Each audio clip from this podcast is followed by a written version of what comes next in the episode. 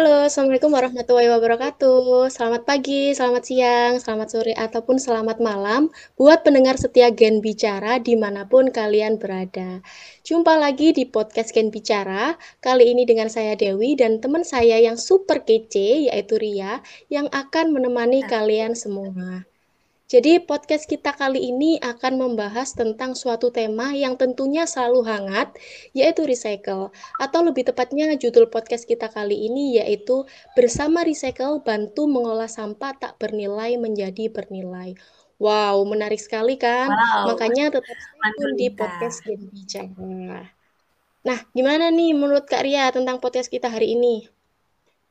Wah iya nih bener banget Mbak Dewi, Mbak Dewi podcast kita hari ini tuh menurut aku menarik banget sih Mbak untuk dibahas karena eh, seperti yang kita ketahui bahwa pengelolaan sampah di Indonesia terkhususnya itu masih banyak banget. Nah kita itu sebagai generasi muda ya harus tahu nih Mbak cara-cara untuk mengolah sampah tersebut Mbak.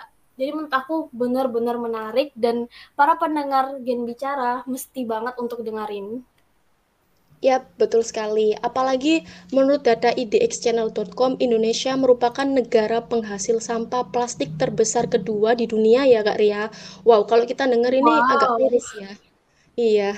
Nah, dari itu maka diperlukan suatu action agar kita dapat mengurangi jumlah sampah di negeri tercinta.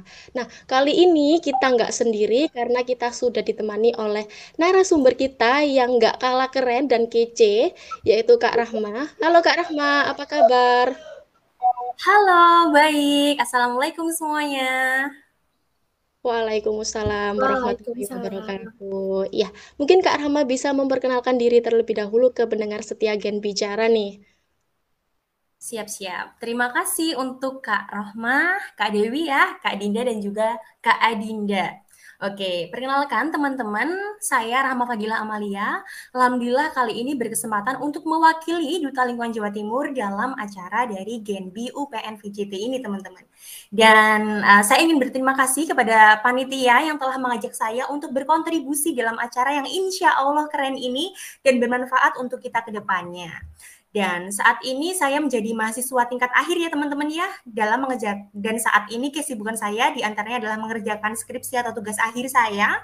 Lalu setelah itu saya melakukan persiapan untuk keduta lingkungan nasional nih kak karena pada saat Januari besok di, ta di tahun 2022 saya akan uh, maju insya Allah ke nasional dan saya ingin minta dukungan dari teman-teman semuanya tentunya. Dan ada satu lagi sih menjalankan bisnis keluarga aja kayak gitu sih kak. Wow, jadi luar biasa sekali ya teman-teman narasumber kita hari ini. Nah, Amin. karena udah nggak sabar banget nih buat sharing dengan Kak Rahma, jadi langsung aja yuk kita mulai ya Kak Ria. Iya Kak, harus langsung dimulai dong. Oke. Okay. Sebelum kita membahas lebih jauh nih, mungkin Kak Rahma bisa sharing ke pendengar setia Gen Bicara, apa sih recycle itu? Karena kan nggak semua pendengar Gen Bicara tahu tuh mengenai pengertian dari recycle itu sendiri gitu. Oke, okay. Uh, mengenai recycle ya teman-teman ya, kita akan langsung membahas nih topik kita kali ini tentang recycle gitu. Dan secara general teman-teman tentunya pasti aku percaya banget teman-teman sudah nggak asing sama yang namanya 3R reduce, reuse, dan juga recycle. Nah, recycle ini merupakan salah satu unsur setelah reduce dan juga reuse, teman-teman. Dan secara commonly, secara generalnya, kita kenal bahwa uh, recycle ini merupakan daur ulang. Singkatnya adalah sebuah siklus daur ulang di mana sebuah barang digunakan oleh seseorang, lalu setelah itu tidak dapat digunakan kembali, lalu diolah sedemikian rupa untuk menjadikan barang tersebut agar memiliki gunaan yang baru dan dapat digunakan kembali, seperti itu. Nah, tentunya teman-teman recycle ini sangat bermanfaat bagi komunitas kita, bagi lingkungan kita, bagi uh, ekologi kita tentunya untuk masa kini dan masa da datang seperti itu. Jadi, dalam hal ini recycle itu singkatnya adalah daur ulang. Bagaimana cara kita untuk mereduksi jumlah sampah yang dapat kita kurangi yang akhirnya dapat menumpuk di bagian hilir nantinya di TPA. Seperti itu. Dan uh, tahapannya masih banyak teman-teman recycle ini. Di antaranya adalah ada tahap pemilahan teman-teman. Jadi banyak sampah ya yang kita kenal tadi Kak. Ada sampah organik dan juga anorganik. Oh ya, sekedar informasi juga selain uh, dari jumlah apa namanya penelitian yang dilakukan oleh yang disampaikan oleh Kak Rohmah tadi ya bahwa ada yang mengklaim atau ada data menyebutkan bahwa Indonesia adalah penyumbang atau peringkat dua penyumbang terbesar sampah plastik yang ada di dunia. Namun uh, selain anorganik ya Kak ya, ada juga organik. Indonesia juga merupakan peringkat lima besar, tepatnya ketiga besar penjum apa yang menciptakan sampah anorganik terbesar setelah uh, UAE United, uh, United Arab dan juga ada Amerika Serikat seperti itu. Jadi tidak hanya anorganik saja ya teman-teman yang kita perhatikan, namun juga organik juga kita harus perhatikan seperti itu. Baik itu dari segi daur ulang, pencegahan, dan bagaimana cara kita untuk menanganinya seperti itu, Kak. Dan biasanya teman-teman, fungsi dari recycle atau barang yang di recycle ini akan berubah nantinya dari fungsi awalnya. Karena ada beberapa alasan, di antaranya banyak um, masyarakat ataupun owner ya ataupun pegiat aktivis di lingkungan yang mereka memiliki concern di bidang recycle ini, pengelolaan sampah, melihat bahwa ketika suatu barang dengan fungsi uh, tertentu di recycle untuk menjadi suatu barang dengan fungsi yang sama seperti yang awalnya, itu akan uh, membutuhkan cost dan juga biaya yang lebih banyak, waktu dan juga energi yang lebih banyak dibandingkan dengan recycle menjadi barang baru seperti itu Kak. Jadi memang kalau recycle ini biasanya kita temukan adalah barang yang sudah dialihkan fungsinya dari fungsi uh, bahan tersebut di awalnya seperti itu. Selengkapnya okay. nanti deh. ya, gimana Kak Rama? Bisa dilanjutkan? Ya, sudah. Insya Allah seperti itu. Nanti selengkapnya ada di pertanyaan berikutnya nih. Oke, siap. Jadi kalau uh, saya bisa menyimpulkan nih, recycle itu merupakan suatu proses mengelola dan menjadikan sampah menjadi barang yang berguna ya Kak Rahma, tentunya dengan tujuan betul. untuk mengurangi tingkat sampah itu sendiri, gitu ya Kak? Betul, betul sekali. Dan iya. tentunya recycle ini bisa kita lakukan di mana aja ya teman-teman ya. Iya. Mulai betul. dari tingkat dasar mungkin kita sudah uh, mempelajari recycle ini gitu. Oke. Nah, ini Kak Rahma ngomong-ngomong masih berbicara mengenai recycle nih. Kira-kira jenis sampah apa saja sih Kak Rahma yang bisa dilakukan recycle?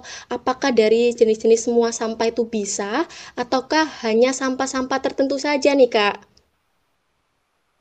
Oke, Kak Dewi. Kalau jenis sampahnya ya teman-teman, tentunya banyak sekali sampah yang bisa kita recycle. Jadi, uh, secara general yang kita ketahui hampir semua jenis sampah bisa didaur ulang teman-teman, termasuk sampah organik.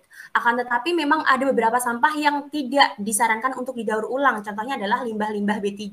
Berbahaya seperti itu. Baik dalam hal ini adalah limbah-limbah fasilitas kesehatan, mungkin dari rumah sakit dan lain sebagainya, yang dikhawatirkan membawa patogen gitu ya kan. Dan juga ada zat-zat kimia yang berbahaya bagi kita maupun alam ketika di uh, recycle, takutnya seperti itu. Tapi jangan khawatir, banyak uh, hal yang dapat kita lakukan, banyak bahan yang dapat kita recycle ke depannya. Di antaranya ya teman-teman, kalau anorganik pasti plastik, ada logam, ada kaca, ada tekstil, itu dapat kita recycle ke depannya seperti itu. Misalkan saja ya teman-teman ya plastik ini, plastik memang uh, merupakan uh, kedua, urutan kedua yang terbesar setelah sampah organik yang ada di Indonesia. Jadi memang kalau dari segi penelitian dan juga data yang dilakukan oleh KLHK sendiri, sampah anorganik ini memiliki kadar yang lebih sedikit dibandingkan organik, teman-teman. Tetapi memang sampah or anorganik sehari-harinya kita ciptakan ya teman-teman ya. Kita tidak bisa memungkiri bahwa ada sampah anorganik setiap harinya seperti plastik dan lain sebagainya. Nah, misalkan nih kita ada bahan yang namanya plastik. Plastik sendiri uh, sebagian besar bisa kita recycle teman-teman, tapi memang ada beberapa jenis plastik yang tidak bisa di recycle. Contohnya saja ada PVC. Plastik jenis PVC ini dia sangat susah uh, didaur ulang teman-teman. Dalam artian ketika kita daur ulang itu akan menimbulkan uh, sesuatu yang berbahaya untuk kita ke depannya, misalkan melepaskan zat karsinogenik dan lain sebagainya. Dan bahkan biasanya kresek ya, kantong kresek warna hitam tuh yang terbuat dari PVC ini sendiri tidak bisa digunakan untuk kemasan teman-teman. Tapi memang kesadaran dari kita sendiri yang mungkin juga kurang. tahu kalau kantong kresek hitam itu tidak boleh digunakan makanan, banyak masyarakat kita yang menggunakan hal tersebut sebagai kemasan makanan seperti itu. Lalu ada jenis apa lagi ya ini? Oke oke. Ada polistiren ya biasanya ini juga merupakan tidak bisa didaur ulang teman-teman karena berbahaya juga tentunya untuk lingkungan. Tetapi ada contohnya seperti HDPE itu juga bisa digunakan atau aman untuk dilakukan uh, daur ulang seperti itu. Dan nanti temannya dan nanti teman-teman secara lengkapnya bisa melihat sendiri di website ya teman-teman ya. Ada beberapa jenis-jenis plastik yang bisa didaur ulang dan tidak didaur ulang seperti itu. Dan misalnya logam teman-teman. Nah, logam misalkan besi ataupun aluminium dan lain sebagainya, itu teman-teman bisa mendaur ulang karena dari logam ini biasanya dilakukan lakukan peleburan ulang menggunakan suatu sistem seperti itu yang nantinya akan menjadi biji logam kembali yang kita nantinya akan dapat um, melakukan daur ulang tentunya menjadi barang yang lebih baru dan lebih bermanfaat ataupun bernilai seperti itu.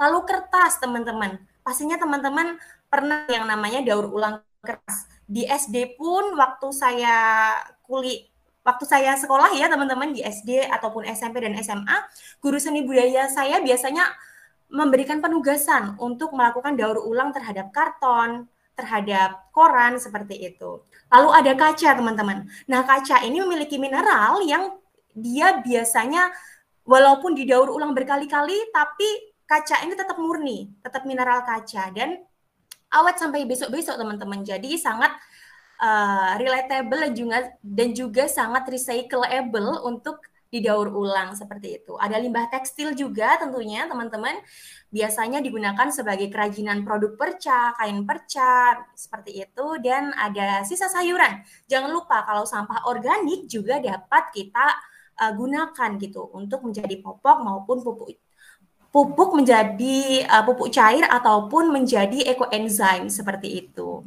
Kak Dewi dan masih banyak lainnya. Luar biasa sekali ya Kak Rahma, banyak sekali ya tentunya. Uh, jadi dapat disimpulkan ini sebagian sam besar sampah ini dapat dilakukan daur ulang ya Kak Rahma. Cuma betul. seperti yang dikatakan Kak Rahma tadi, ada beberapa juga yang tidak bisa dan berbahaya apabila dilakukan daur ulang, gitu ya Kak Rahma. Betul betul. Oke, lanjut. Luar biasa banget nih tentang pengetahuan recycle. Setelah kita ketahui itu, Mbak, apa aja recycle, terus jenis-jenis sampah yang ada yang dapat di recycle. Nah, mau nanya lagi, Mbak, apakah dengan melakukan recycle itu dapat menjadi solusi solusi yang paling efektif untuk mengurangi tingkat sampah di Indonesia, Mbak? Karena seperti yang kita ketahui, eh, pembuangan sampah khususnya di Indonesia itu tiap hari akan selalu ada Mbak dan akan selalu bertambah. Nah, apakah melakukan recycle ini efektif untuk dilakukan, Mbak? Oke, Kak Dinda. Kalau untuk tingkat efektivitasnya ya teman-teman ya pasti efektif, tapi belum menjadi paling. Karena sekali lagi kita tegaskan bahwa recycle ini termasuk ke dalam tiga konsep dari tiga R ya, Kak Dinda dan juga teman-teman semuanya, ada reduce, reuse, dan recycle. Yang mana ketiga konsep ini memang digunakan atau kita gunakan sebagai pedoman untuk melakukan pengurangan sampah dan juga um, penanganan sampah mulai dari hilir ke hulu gitu. Jadi memang untuk segi, segi recycle sendiri untuk efektivitasnya pasti efektif, tapi di sisi lain reduce dan juga reuse juga efektif. Nah, ketiganya ini akan berjalan efektif teman-teman apabila ada kontribusi dari kita yang uh, paham akan kesadaran lingkungan seperti itu dan tahu dan menjadi bagian dari lingkungan itu sendiri. Nah, ketika masyarakat kita sadar, maka ketiganya bahkan um, misalkan ada 4R, 5R seperti itu akan berjalan dengan baik seperti itu ya Kak Dinda. Dan uh, tentunya teman-teman konsep 3R, 4R maupun 5R ini sebenarnya sangat sederhana. Akan tetapi dalam pengimplementasiannya memang sulit seperti itu. Kembali lagi kepada kesadaran dari mayoritas masyarakat kita yang belum paham akan pentingnya penjagaan alam untuk masa kini dan masa datang. Seperti itu Kak Dinda. Dan uh, mengolah limbah tentunya dengan recycle ini ya teman-teman, memang uh, secara mayoritas masyarakat Indonesia berpikiran bahwa recycle ini merupakan sesuatu yang paling efektif. Nah, akan tetapi seperti yang saya bilang tadi bahwa menggunakan reuse maupun reuse pun itu menjadi efektif teman-teman kita ketika kita dapat melakukannya secara masif dan bersama-sama. Seperti itu. Jadi mengolah simbah mengolah limbah baik itu secara recycle maupun kita menangani dari awal dengan mengurangi limbahnya atau reduce dan reuse atau menggunakan kembali itu adalah merupakan hal-hal yang baik yang sangat baik untuk lingkungan kita untuk menjaga lingkungan kita dari tumpukan sampah yang akhirnya nanti di TPA. Seperti itu ya Kak ya. Waduh, luar biasa sekali nih Kak Rahma. Jadi ternyata dengan melakukan recycle itu uh, tidak paling efektif ya, ya Kak Rahma. Karena kita juga harus uh, ingat ada yang namanya 3R, 4R, atau 5R seperti reduce, reuse, recycle agar pengimplementasiannya itu lebih efektif lagi. Nah, agar lebih efektif juga itu kita perlu kontribusi lebih dari masyarakat. Oke kak, betul. Selanjutnya uh, ada pertanyaan lagi nih kak. Kendala apa yang dialami saat kita melakukan recycle kak? Silakan kak Rahma. Oke, jadi kalau untuk melakukan recycle ya teman-teman ya, tentunya caranya adalah secara general ini adalah kita untuk memilah sampah tersebut. Jadi sampah dengan bahan yang berbeda itu akan uh, berbeda pula cara penanganannya, teman-teman. Seperti anorganik dan organik, itu pun anorganik dibagi menjadi beberapa jenis lagi ya, seperti logam, kaca, tekstil dan lain sebagainya, plastik seperti itu dan juga anor dan juga organik mungkin uh, dari food waste biasanya dan juga sampah-sampah dapur seperti itu. Nah, setelah kita uh, pilah teman-teman, nah kita akan selanjutnya mencari ide ide nih kira-kira apa nih yang harus kita lakukan untuk mendaur ulang sampah-sampah ini gitu. Karena ini merupakan kreativitas atau ide ini merupakan suatu hal yang sulit ya Kak ya. Memang banyak hal di luar sana misalkan merecycle suatu barang tetapi akhirnya tidak digunakan atau tidak diminati oleh banyak orang karena mungkin kreativitas atau ide tersebut tidak terlalu penting digunakan dalam masyarakat. Jadi memang kita harus menemukan kreativitas itu dan itu kreativitas atau pembeda ini yang merupakan suatu hal yang akan memiliki nilai uh, jual yang nantinya dapat uh, laku di masyarakat atau dapat digunakan oleh masyarakat seperti itu teman-teman. Misalkan kalau dalam skala industri ya teman-teman ya, kalau kita lihat skala besar industri biasanya dibuat di pabrik, biasanya mereka akan mengumpulkan sampah lalu yang sudah dipilah-pilah di TPA. Setelah dikumpulkan dan mereka olah sedemikian rupa, dibersihkan, diproduksi, mereka gunakan atau diproduksi menjadi sesuatu bahan yang memiliki nilai guna. Pastinya kalau skala pabrik mereka memiliki ranah pemikiran yang lebih luas ya Kak ya karena ditunjang dengan teknologi maupun biaya yang lebih besar dibandingkan skala rumah tangga misalkan seperti itu. Nah, kalau misalkan dalam skala kecil nih teman-teman, ketika kita mau ingin mendaur ulang menjadi sesuatu yang lebih bermanfaat atau ber, memiliki nilai, tentunya kita bisa memanfaatkan uh, sampah-sampah yang ada di sekitar kita dengan kita kumpulkan. Oh ya, sebelum kita kumpulkan, kita pertamanya pasti akan membeli uh, barang yang akan yang akhirnya akan menjadi sampah ya kan. Nah, itu kita juga harus menimbang teman-teman waktu membeli. Apakah uh, barang yang saya beli ini nantinya akan bisa recyclable gitu ya, recyclable gitu, bisa didaur ulang atau enggak gitu. Sekiranya kalau misalkan mudah didaur ulang, teman-teman beli kayak gitu.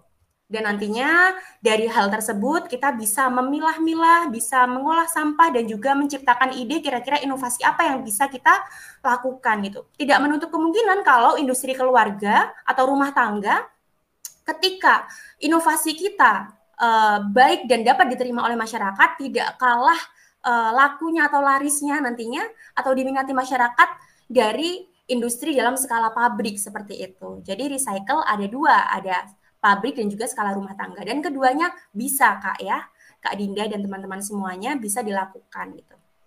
Tergantung dari jumlah atau apa namanya dari produk ataupun kegunaan yang nanti dapat diterima oleh masyarakat. Seperti seperti itu. Oke, okay, dan baik memang untuk tantangannya sendiri ya teman-teman ya, bagaimana cara kita anorganik ataupun organik di Indonesia itu merupakan tantangan kita bagaimana cara kita untuk dapat mengolahnya seperti itu. Karena masih banyak ya Kak Dinda, Kak Dewi uh, di lingkungan kita even kita udah uh, melakukan sosialisasi misalkan ayo bapak-bapak, ibu-ibu lakukan daur ulang dan lain sebagainya tapi banyak sekali sampah-sampah yang belum terpilah dan belum diolah oleh kita semua. Nah, itu merupakan suatu PR bagi kita semua. Oke, Kak Rahma, penjelasan yang sangat luar biasa. Nih teman-teman, ada saran dari Kak Rahma tadi kalau kalian bisa dapetin, ya ini sebelum beli barang, kalian harus pikir-pikir dulu nih, apakah barang tersebut bisa di-recycle atau enggak, ya enggak sih Kak Rahma? Betul, karena berawal dari itu, nanti kita akan menemukan ide gitu. Jadi dari beli aja kita udah udah berpikir ya kan, ini bisa di-recycle enggak ya gitu. Berarti bener kita banget, ke depannya bakal lebih mudah kayak gitu ya kan kak? Iya kak. Benar sekali kak. Hmm. jadi dan ini. ya? Saya ingin menambahkan sedikit ya kak ya. Uh, ketika kita mengetahui inovasinya jadi inovasi apa? Kira-kira bahan yang bisa kita recycle seperti apa? Inovasi yang kita uh, ciptakan nantinya akan bermanfaat itu akan meminimalisir jumlah barang-barang atau sampah anorganik maupun organik yang baru yang tercipta ketika tidak diminati oleh masyarakat. Nah, nah, kita dari awalnya kita berpikir seperti itu untuk meminimalisir.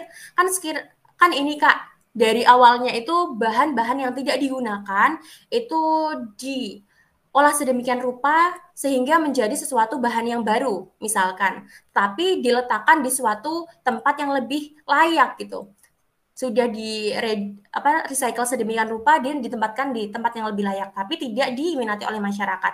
Nah, dengan melakukan inovasi di awal kita bisa berpikir lebih matang semoga eh, barang-barang uh, yang kita recycle ini dapat diminati oleh masyarakat seperti itu, Kak. Oh, jadi nggak hanya harus kreatif ya, tapi juga harus inovatif ya, Kak ya? Iya, betul.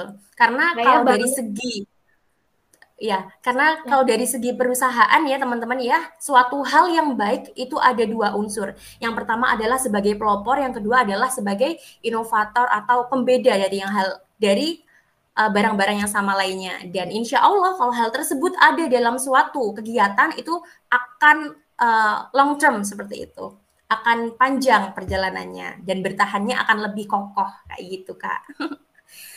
Begitu pula dengan cycle Pembahasannya makin menarik nih, Kak. Ya lama-lama bisnis ya. Iya, bisa buka cabang nih nanti. Oke, silakan selanjutnya Kak Dewi mungkin. Oke, siap. Tadi kan udah dijelasin nih tentang caranya gimana. Nah, Kak Rahma, aku mau tanya lagi nih. Ketika kita kan sudah terjun untuk melakukan sesuatu, pasti akan dihadapkan yang namanya peluang dan juga kendala nih, Kak. Nah, kira-kira peluang dan kendala apa saja yang umumnya dialami pada saat melakukan recycle sendiri itu, Kak? Gimana? Oke. Kalau kendala ya, Kak Dewi ya, tentunya uh, banyak sekali di lapangan yang ditemukan kendala dalam hal merecycle, mulai dari pemilahan awal sampah tersebut. Karena mayoritas yang kita ketahui di TPA maupun TPS, masyarakat uh, menemukan bahwa sampah organik dan anorganik ini dicampur. Ya awalnya kita uh, lakukan pemilahan dari rumah misalkan, tetapi akhirnya dicampur seperti itu. Nah, itu merupakan hal yang uh, suatu kendala juga bagi para mereka komunitas yang bergerak di bidang lingkungan tentunya pengelolaan sampah recycle menjadi uh, sesuatu barang yang mereka inginkan karena apa? Karena banyak uh, owner ataupun pencetus komunitas masyarakat ini bercerita bahwa misalkan mereka ingin merecycle plastik, um, tapi plastik ini tercampur dengan sampah-sampah organik lainnya. Jadi hasilnya nanti tidak akan maksimal seperti itu. Jadi memang mulai dari pemilihan sampah itu merupakan kendala. Jadi kalau bisa teman-teman kita mulai dari rumah itu menanamkan sikap memilah gitu. Sampah yang anorganik kita kasih wadah dan di samping sampah organik yang mungkin tidak tidak kita beri wadah. Agar apa? Agar di TPA lebih mudah teman-teman pemilahannya seperti itu. Lalu selanjutnya ada segi biaya nih Kak.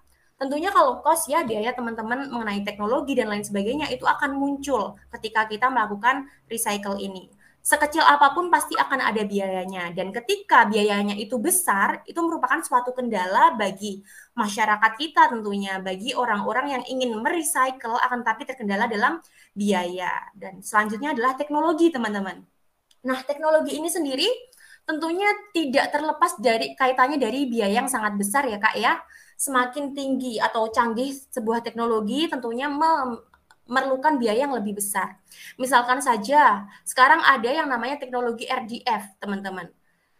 Refuse full ya, teman-teman ya. Dia, yang mana ini merupakan suatu kegiatan atau teknologi untuk mengolah sampah-sampah yang ada anorganik utamanya untuk menjadi bahan bakar pabrik seperti itu. Dan ini membutuhkan teknologi ini membutuhkan biaya yang cukup besar, bisa ratusan juta bahkan miliaran teman-teman.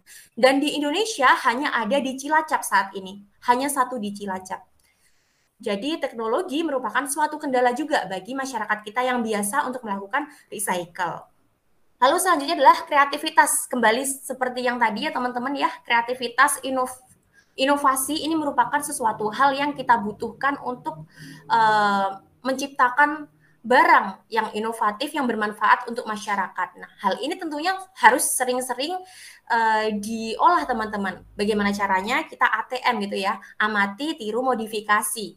Kayak bisnis juga nih teman-teman, kayak sesuatu uh, hal baru yang kita bisa dapatkan dari saat kita mengamati orang lain lalu kita modifikasi sedemikian rupa dengan barang-barang recycle kita agar nantinya bermanfaat.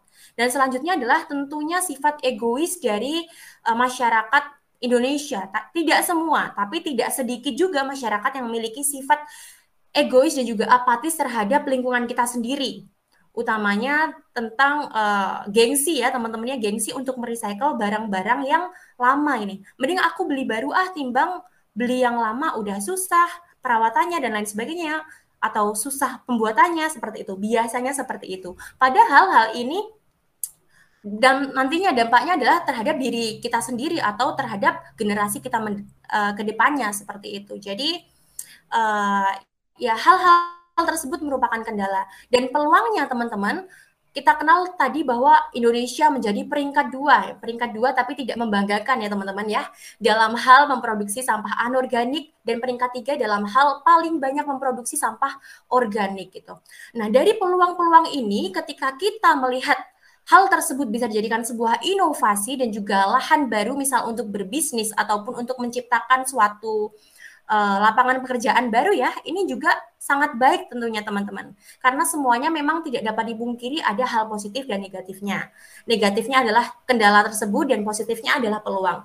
Nah, ketika kita bisa memanfaatkan uh, peluang ini seoptimal mungkin, baik itu sampah organik maupun anorganik kita recycle sedemikian rupa, kita tentunya akan dapat uh, menjadi kebermanfaatan ya, kemaslahatan untuk lingkungan kita sekitarnya dan juga untuk uh, masyarakat Indonesia. Bisa jadi seperti itu. Kak Dewi. Oke, siap. Cukup banyak ya ternyata Kak Rahma dari teknologi, biaya, sampai dengan sifat egois itu menjadi kendala ya. Betul. Akan tetapi pastinya kendala-kendala tersebut bisa diminimalisir dengan tekad yang bulat dan juga kuat ya Kak Rahma. Apalagi peluang Betul. dari recycle ini kan cukup besar juga ya. Sangat besar sekali gitu ya kan. Kalau bisa iya. kita malah mengubah mindset atau paradigma pemikiran kita ya kak ya, di mana kita hanya membuang sampah tapi kita harus memanfaatkan sampah itu gitu.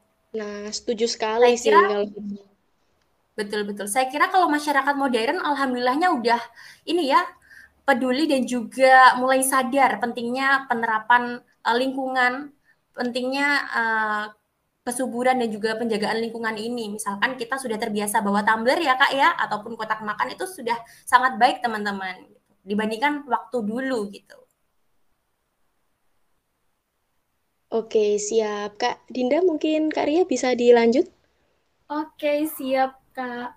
Nah balik lagi ke perkataan tadi kata kakak kalau masyarakat Indonesia itu masih banyak ya yang punya sifat gengsi terus juga ada yang maunya barang terbaru terus nggak mau dia pakai barang yang lama. Ngerasa kalau pakai barang yang lama tuh udah ketinggalan zaman gitu loh mbak.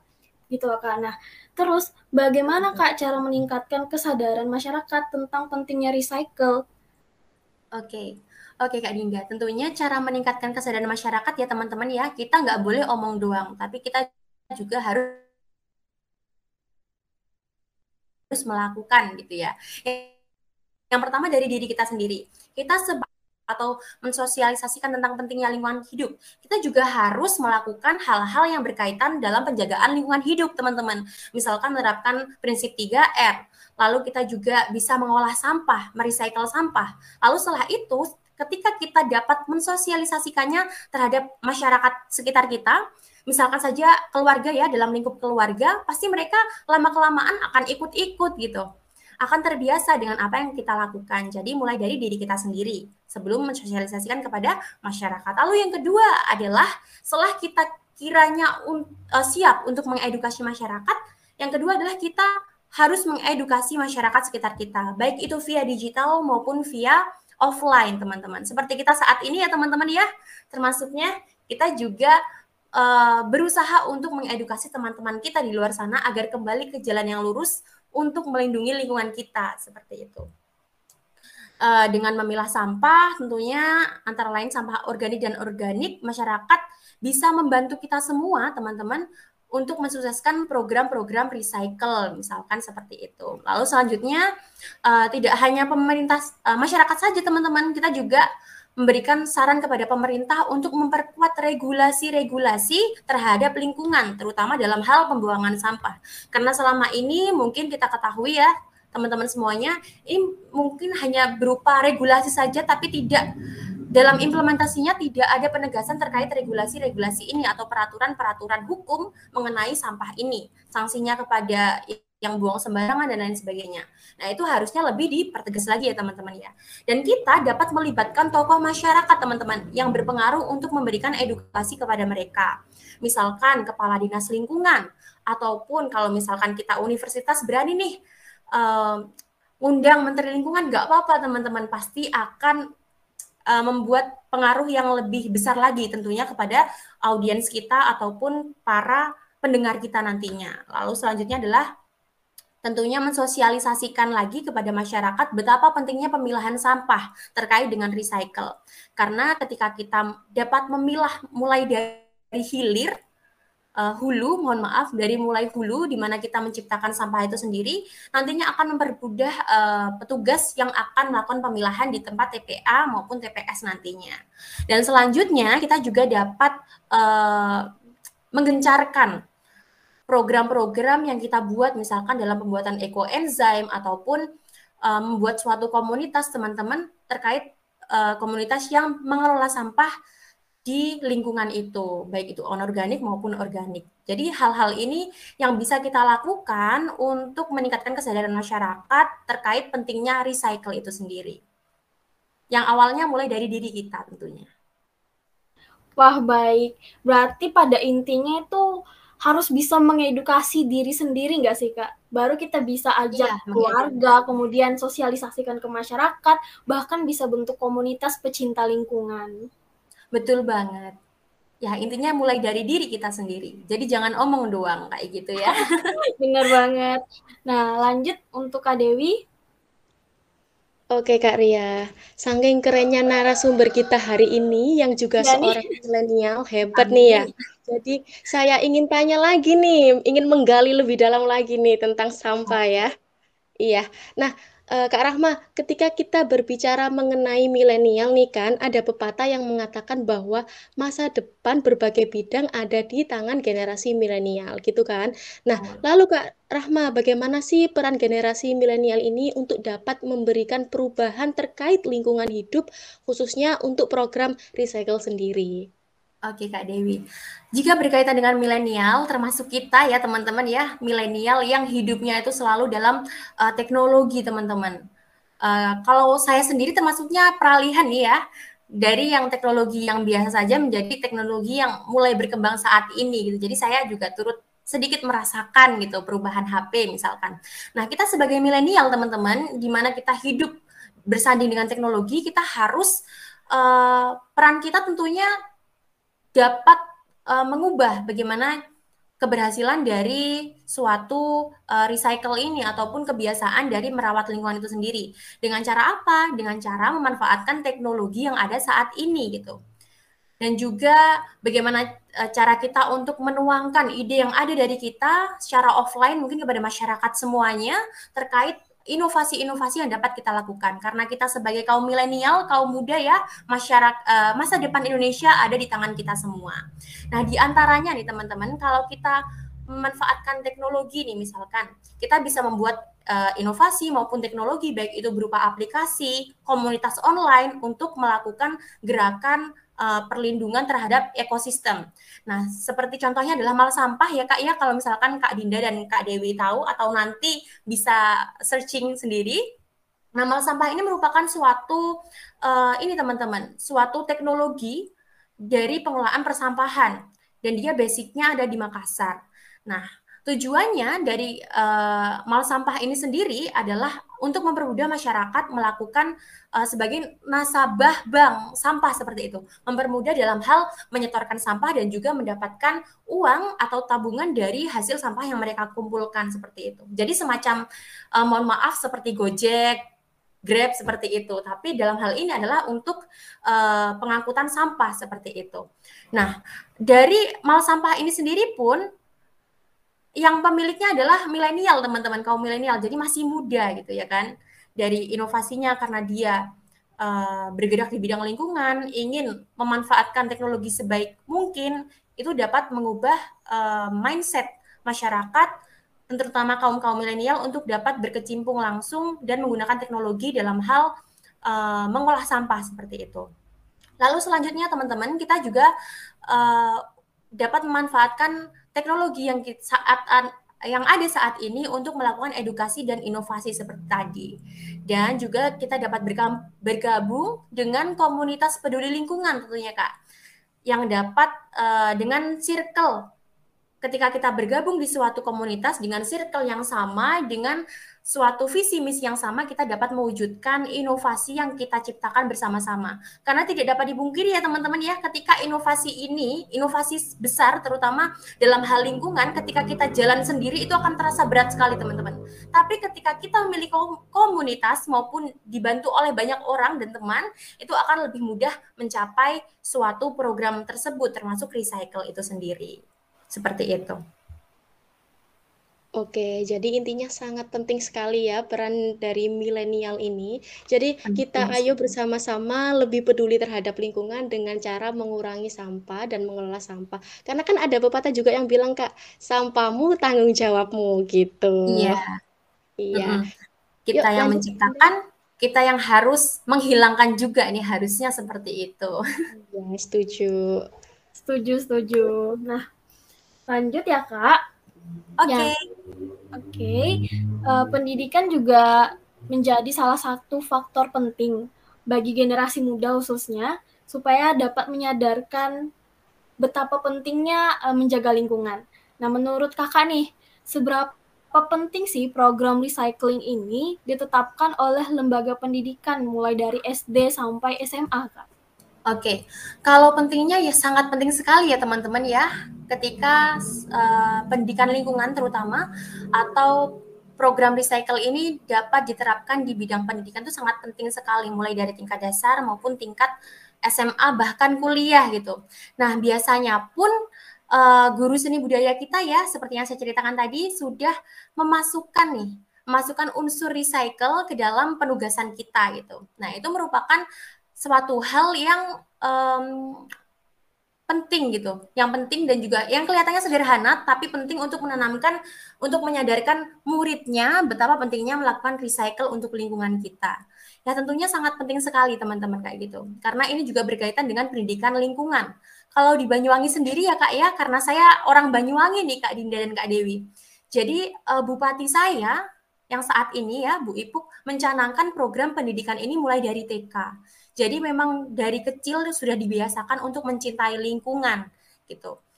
Ya even seperti membawa botol tumbler harus diwajibkan membawa botol tumbler atau kotak makanan seperti itu tapi dengan kebiasaan itu nantinya generasi-generasi yang masih uh, kecil ini nantinya akan berkembang ber, yang akan berkembang dan dewasa dengan membawa sifat-sifat baik untuk lingkungan seperti itu. Jadi saya kira sangat penting sekali. Dan pendidikan lingkungan sendiri teman-teman ya, saya jelaskan sedikit kalau boleh. Ini merupakan suatu pendidikan yang mana berupaya untuk mengubah perilaku yang bertujuan untuk meningkatkan pengetahuan dan juga keterampilan kita dan juga kesadaran masyarakat tentang nilai-nilai lingkungan itu sendiri. Jadi saya kira sangat penting sekali untuk diterapkan lah. Seperti itu. Oke Kak Rahma. Nah, mungkin ini akan menjadi pertanyaan penutup di podcast kita kali ini. Jadi pertanyaannya okay. menurut kakak nih, apa sih yang dapat menyebabkan masyarakat di Indonesia itu tidak gemar untuk melakukan recycling padahal sudah mendapatkan doktrin dari lembaga pendidikan ataupun dari faktor keluarga tapi tetap nggak mau nih ngelakuin recycle. Menurut kakak gimana nih? Oke, oke Kak Dinda dan Kak Dewi.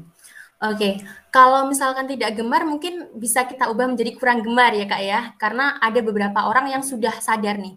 Ini berkaitan uh, awalnya kembali lagi berkaitan dari awareness ataupun dari pemahaman masyarakat kita yang kurang peduli terhadap lingkungan. Misalkan ada seseorang memang seorang motivator nih bidang lingkungan. Nah, mereka berbicara sedemikian rupa dan memotivasi masyarakat untuk melakukan recycle gitu. Awalnya masyarakat ini menggebu-gebu. Wah iya sadar semua gitu ya kan. Wah iya ternyata recycle ini dapat menciptakan lapangan pekerjaan baru ya atau peluang baru ya. Tapi mungkin dalam uh, perjalanannya misalkan ada kendala dan lain sebagainya itu dapat menurunkan dari minat masyarakat itu sendiri. Dan juga tentunya sifat egois tadi itu teman-teman kurang sadar terhadap lingkungan yang menyebabkan kita tidak optimis untuk melakukan kegiatan recycle ini sendiri. Kalau saya diceritakan saya optimis atau enggak Nah, saya melakukan recycle teman-teman di rumah, terutama sampah organik gitu, untuk menjadi ekoenzim dan juga pupuk organik. Jadi, dari hal-hal yang sederhana aja teman-teman. Jadi, jangan berpikir untuk melakukan hal yang luar biasa dulu. Dari hal yang sederhana kita dapat lakukan menjadi hal yang luar biasa nantinya. Dan bahkan itu pun dari lingkup rumah kita sendiri, seperti misalnya membuat pupuk atau ekoenzim seperti yang saya lakukan, itu nantinya akan bermanfaat juga untuk lingkungan. Setidaknya kita menjadi salah satu insan bumi Indonesia yang paham dan sadar terhadap lingkungan seperti itu. Dan ini ya Kak ya, ada kebutuhan atau produk masyarakat Indonesia yang pastinya tidak jauh dari kantong kresek, misalkan sehari-hari pasti diciptakan seperti itu. Kadang pun kita yang sudah sadar lingkungan nih, kita bawa tas belanjaan. Tapi penjualnya ini ada suatu bahan yang harus ada kemasannya gitu misalkan. Nah, itu kita juga secara tidak sadar menciptakan hal tersebut. Jadi memang hal-hal ini yang menyebabkan kurang gemarnya masyarakat untuk melakukan recycle dan ke, uh, semoga setelah podcast ini pun masyarakat uh, semakin gemar ya teman-teman dan dan sadar terhadap uh, pengelolaan lingkungan seperti itu, terutama recycle. Oke, baik Kak. Berarti semuanya itu balik lagi, kita harus uh, sadar dari diri sendiri dan dapat lakukan dari hal-hal yang sederhana, nggak harus yang langsung besar, langsung iya. proyek yeah. besar ya. Betul, Bahkan betul. kita uh, buang sampah pada tempat yang sesuai itu udah masuk melakukan perbuatan yang dapat mengoptimalisasi mengecilkan uh, sampah mengurangi um, sampah ya. ya. mengurangi sampah mohon maaf. Ya. kemudian kita juga bisa meminimali, meminimalisir penggunaan kantong kresek ya kak ya? Iya betul. Dengan tote bag ataupun uh, tas-tas panbon ya teman-teman ya seperti itu. Jadi kita harus membiasakan hal tersebut teman-teman zero waste.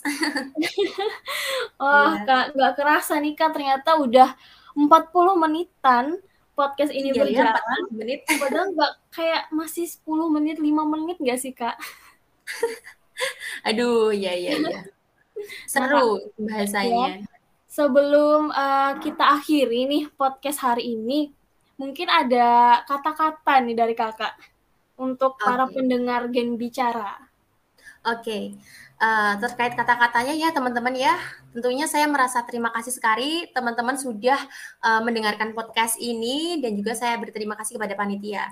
Dan saya ingin memberikan statement nih teman-teman uh, dari yang kita bahas saat ini mengenai recycle, kita sebagai umat manusia yang peduli dengan bumi Indonesia, kita harusnya tahu dan mau untuk melakukan kegiatan recycle even kalau misalkan kita nggak melakukan recycle, kita bisa mereduce atau mengurangi dan menggunakan kembali bahan-bahan yang bisa kita gunakan gitu. Untuk apa? Tentunya semuanya adalah demi mas uh, masyarakat kita saat ini dan juga masa depan kita seperti itu. Kalau bukan kita, siapa lagi? Jadi mulai dari sekarang itu, mulai dari sekarang dan nggak usah nunggu nanti-nanti karena hal besar dimulai dari yang kecil seperti itu.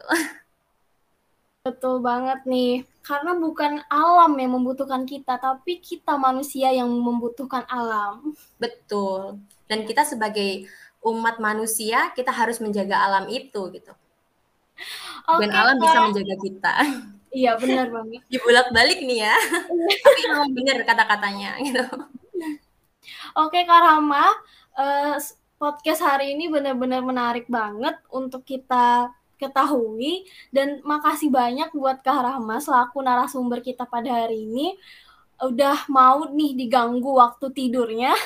Waduh enggak, ini adalah minggu yang produktif ini. Aku suka ini kalau diajak nih, berdiskusi seperti ini. Makasih ya teman-teman ya. Mungkin ini waktunya kakak lagi scroll TikTok, nge-YouTube. Live Instagram nih. iya. Tapi Kak Rahma hebat masih mau uh, membagikan pengetahuannya nih sharing-sharing tentang pentingnya podcast. Amin. Terima kasih ya Kak Rahma. Ya. Oke, sama-sama. Nah, ya itu dia tadi teman-teman Gen Bicara podcast singkat tentang recycle. Bahwa recycle itu penting banget untuk kita lakukan dan sebagai upaya kita juga untuk meminimalisir pembuangan sampah yang yang begitu besarnya dan semoga podcast hari ini dapat bermanfaat bagi kita semua. Akhir kata sebelum diakhiri uh, ada pantun nih. Bunga yang harum aroma melati, baunya sungguh harum sekali. Podcast Recycle sampai di sini. Semoga kelak kita berjumpa lagi. Bye-bye. Bye-bye.